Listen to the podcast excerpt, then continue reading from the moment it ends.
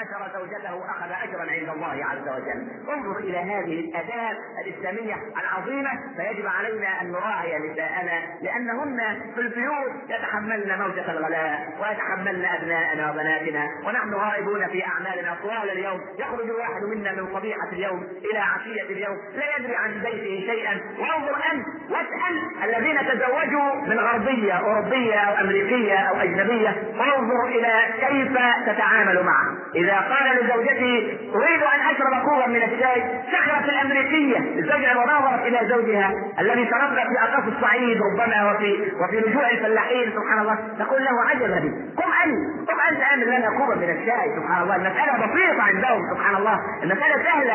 أن يجد تسير مع صديق الله ليست هناك مشكلة. ولكن زوجتك تحافظ على بيتك تحافظ على عرضك تحافظ على مالك تحافظ على أبنائك تدخل فتجد البيت مرتبا وتجد البيت فيه سكينة. وتجد أولادك يلبسون الثياب النظيفة وقد قامت بأن يعني نظفت أبنائها وبناتها. فرأيت أبنائك كالوردة. سبحان الله. ورأيت زوجك سكينة وتسير إلى بيتك في بصدر أو تتلقاك بصدر حنون. هكذا هي الزوجة الصالحة. أيها الأخ المسلم الكريم لا أريد بعد هذه الكلمات أن تكون من الأزواج الظالمين. لا أريد أن تعنف زوجتك كما نهاك النبي صلى الله عليه وسلم عندما بلغ أن فلانا يضرب زوجته. قال عجبا عجبا. يضربها بالنهار ويضاجعها بالليل كما يفعل البعير. لا خير في هذا ابدا. ولقد كان النبي صلى الله عليه وسلم يؤدب بالسواك.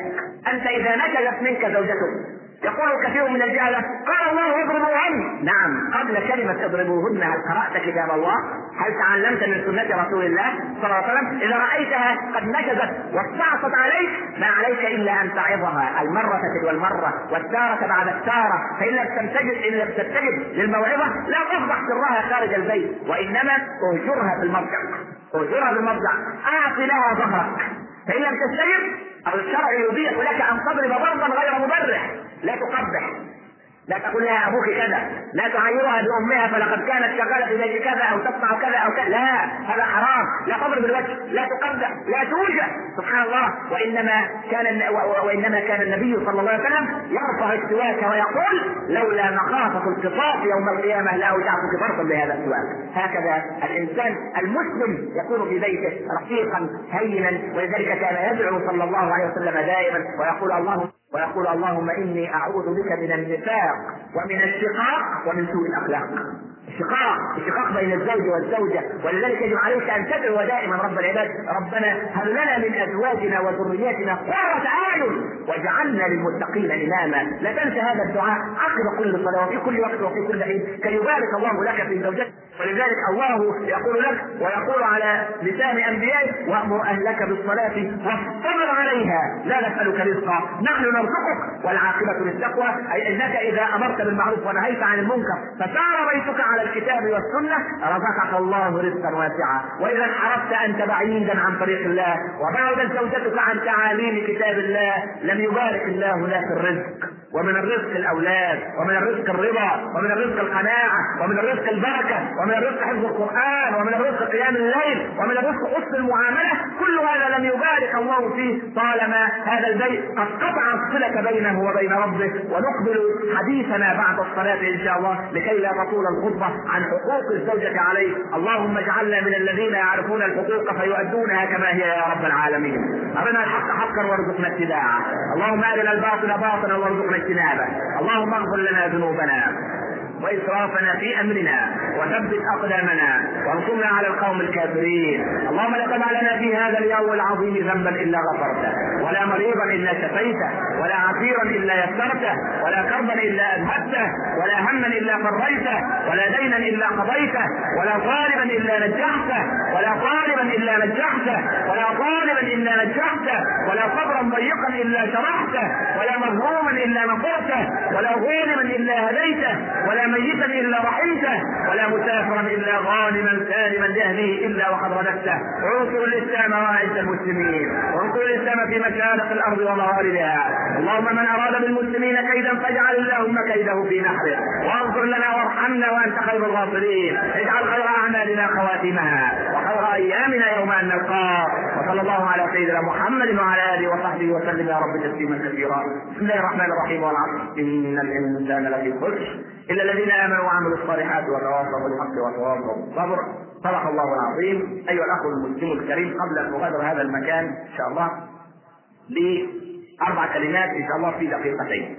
الكلمة الأولى يؤلمني أشد الألم تخبط وسائل الإعلام في كيفية معالجة ما يسمونه بالتصرف وينادون القائمين على الأمر ويستحثون القائمين على الأمر أو يثيرون القائم يستثيرون القائمين على الأمر بإنصاف قانون لمكافحه الإرهاب، نعم. نحن لا نقبل الإرهاب بأي وضع.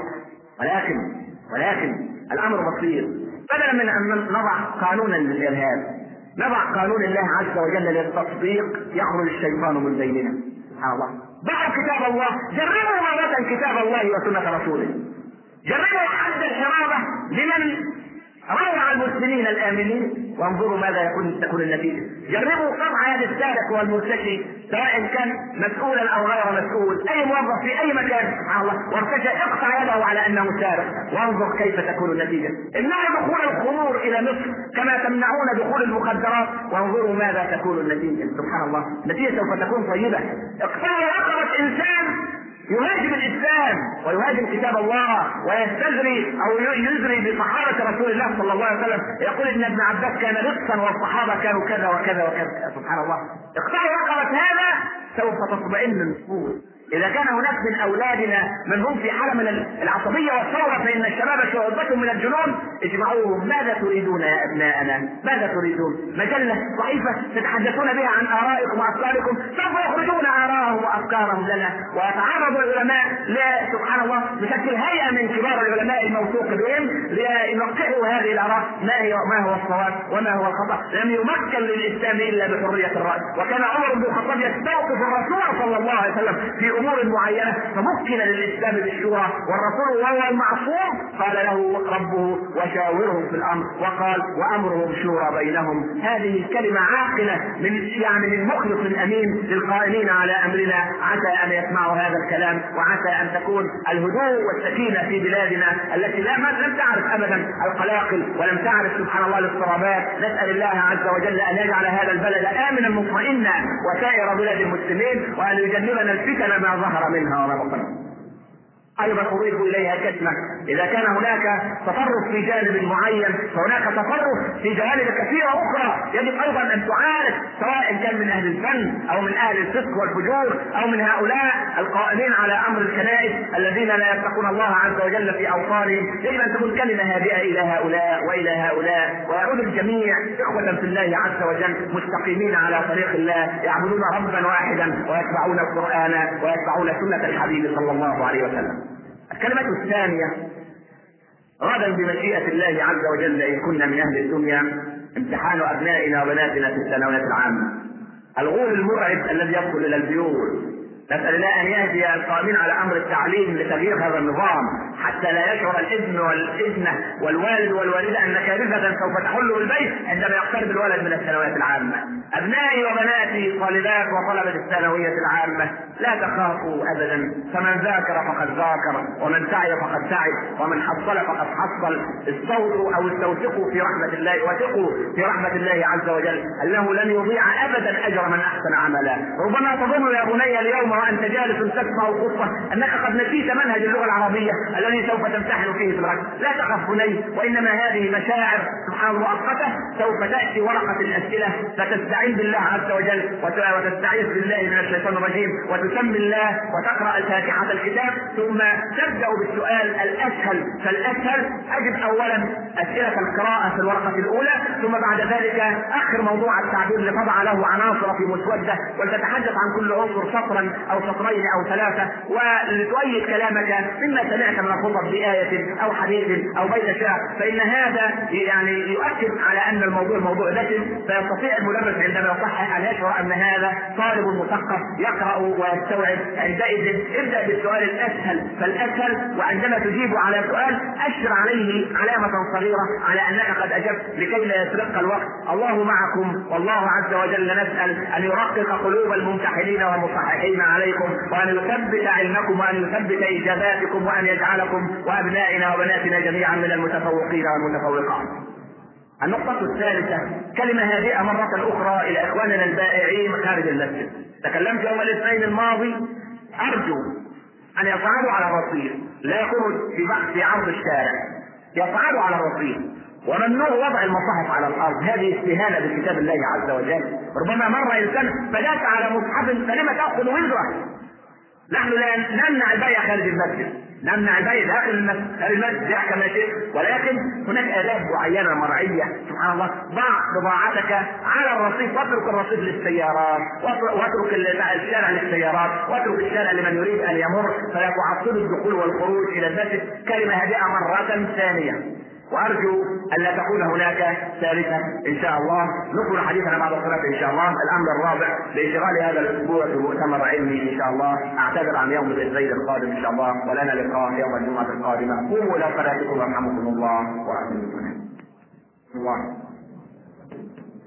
احمد الله رب العالمين واصلي واسلم على سيدنا رسول الله صلى الله عليه وسلم وبعد قبل أن نبدأ إن شاء الله العشر دقائق بتوع الدرس دول ارجو من الأخوات ما يعملوش دوشة عشان نكمل لهم موضوعهم. وإلا هم مش هيجي الجامع يدردشوا اللي عايزة تمشي تتفضل تمشي من غير ضوضاء. الرجال ما يعملوش دوشة ابدا لا في المسجد ولا خارج المسجد. فأرجو من الأخوات يسمعوا لأن الكلام يفيدهم هم وفي مصلحتهم. ولقاءنا الجمعة الجاية إن شاء الله ان عملوا حاجة كده ولا كده. نصلي على سيدنا رسول الله صلى الله عليه وسلم. نكمل الموضوع عشان ما نخرجش عن الإطار عشان تبقى كل مسلم خارج وعارف إيه الحقوق اللي ربنا هيحاسبه عليها يوم القيامة. الحقوق. أنت ممكن ما تاخدش بالك أنت بار بامك ما حدش ينكر. ولكن للام حقوقا وللزوجة حقوقا. ولا يجور حق هذا على ذلك. ليه؟ لأن النبي صلى الله عليه وسلم لما سئل من أحق الناس على الرجل؟ يا رسول الله. قال أمه. وعلى المرأة؟ قال زوجها.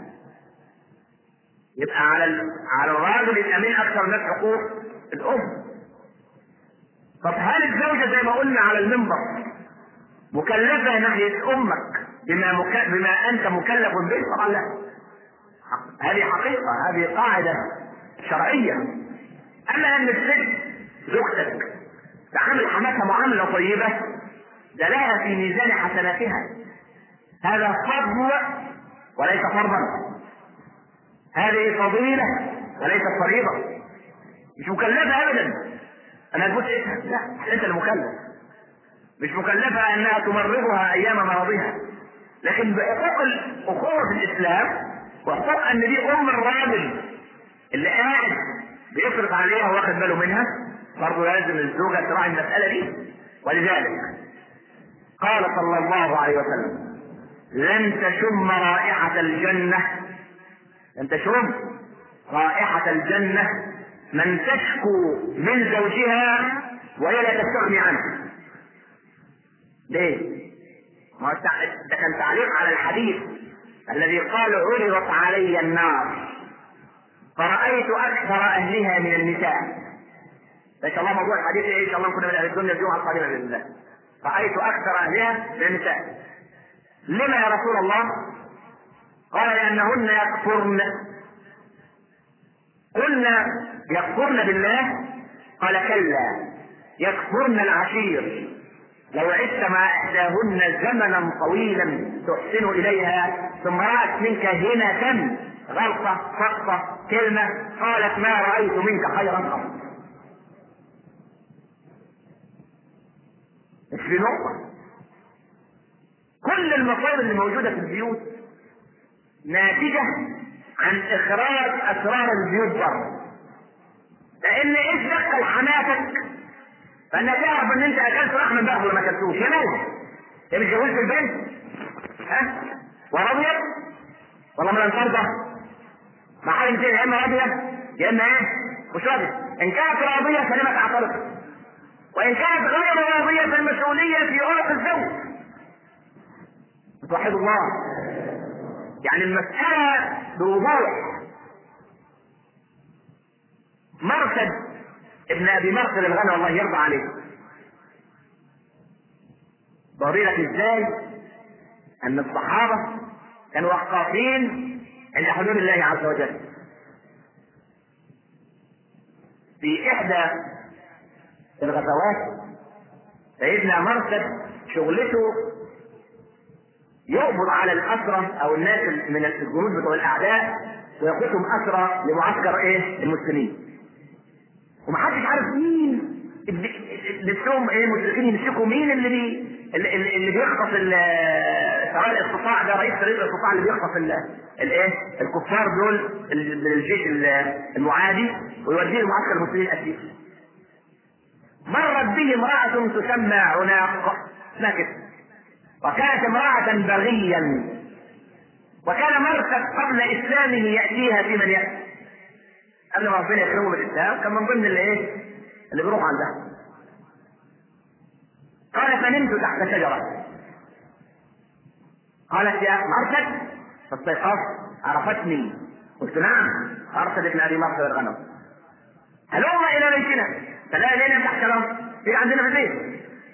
قال إن الإسلام قد حرم علينا الزنا يا علاق خلاص. الموضوع انتهى. مش يعني فرصة تستخبى لا. إن الإسلام حرم علينا الزنا. فنادت بأعلى صوتها. هذا الذي يقبض على جنودكم فيصبح اسرى يقول لا اتوه المهم عدا مقتل على من أمامهم بفضل الله فقتلهم وفر إلى رسول الله صلى الله عليه وسلم. تحركت العلاقة الداخلية للحظة في قلب مرسل وإحنا نفوس انسانيه قال أتزوج عناق. يا رسول الله ينفع اتجوزها فسكت الرسول. فإذا بجبريل ينزل. الزاني لا ينكح إلا زانية أو مشركة. والزانية لا ينكحها إلا زان أو مشرك. وحرم ذلك على المؤمنين؟ خلاص. خلاص يا رب انتهى الموضوع. يبقى وقاف عند حدود الله. المسلم وقاف.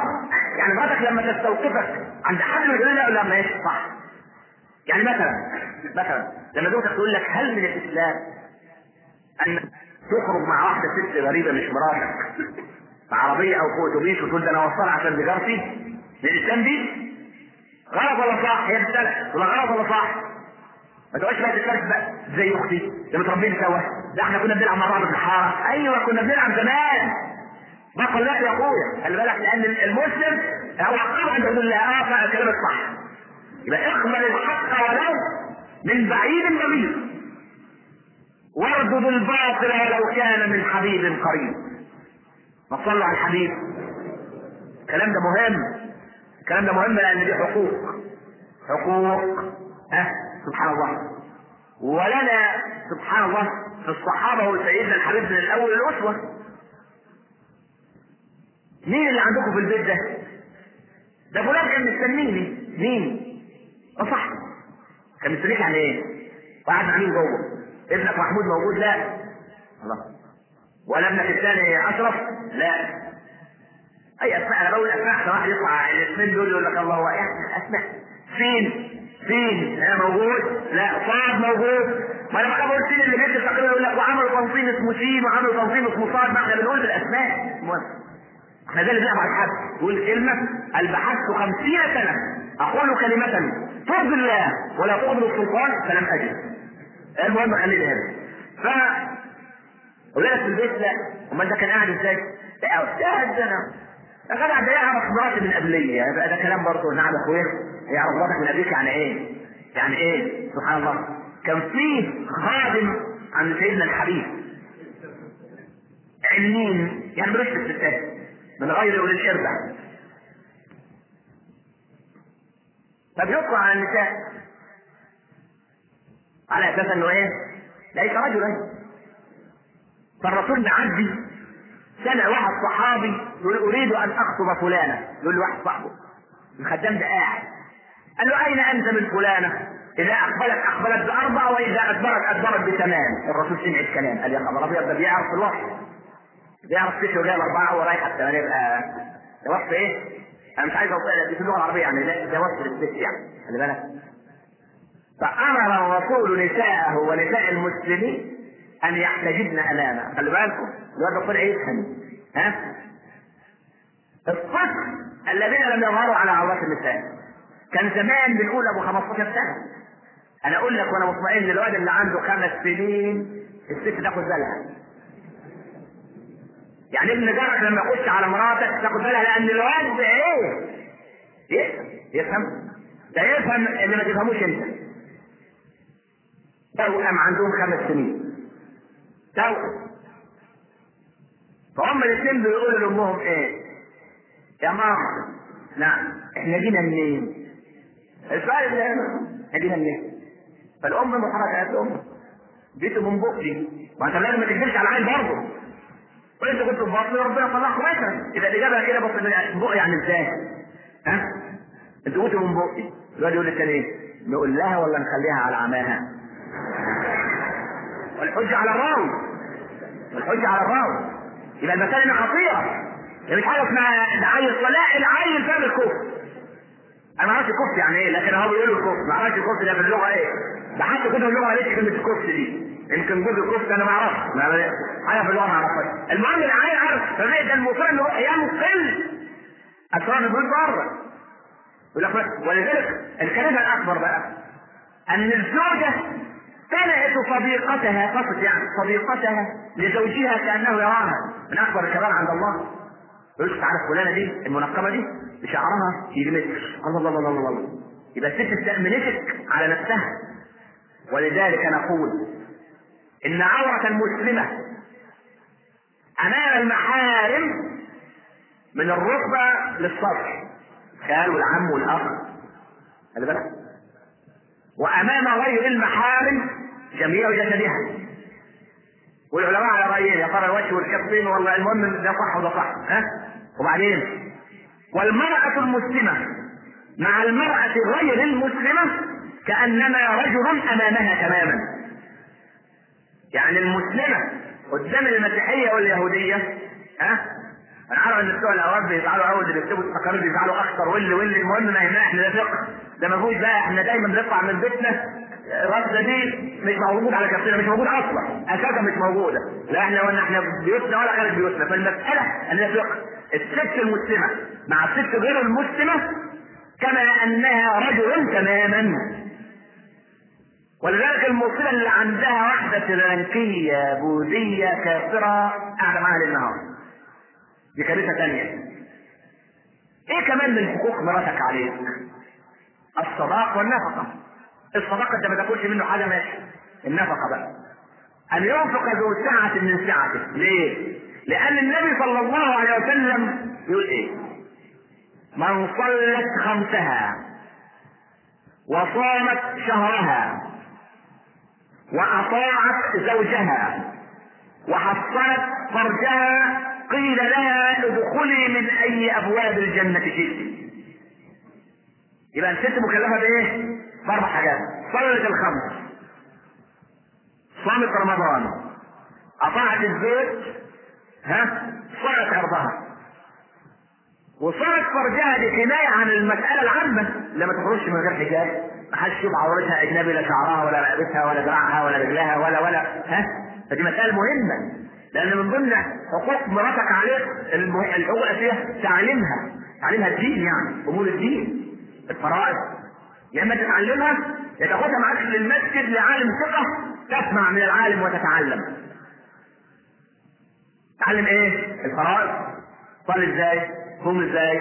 أحكام الحيض ولا الصحابه ولا الكلام ده كله لازم تعرفه يبقى أساسيات وبعدين تعلمها بقى يعني سبحان الله كيفيه لو هتحب تقوم الليل تحب تصوم الاثنين والخميس لازم بإذنك تستأذن الكلام ده كله يجب أن يراعى مراعاة تامة هذا والله أعلم ونسأل الله عز وجل أن يتقبل منا ومنكم. آه تخطي الرقاب في المسجد تأتي من الساعة 11 ويكون أرجو يا اخواننا أن نعلم من تخطى رقاب الناس في المسجد. تخطى به الله إثرا إلى جهنم يوم القيامة. والله أعلم ولقاؤنا الجمعة القادمة إن شاء الله. والسلام عليكم ورحمة الله.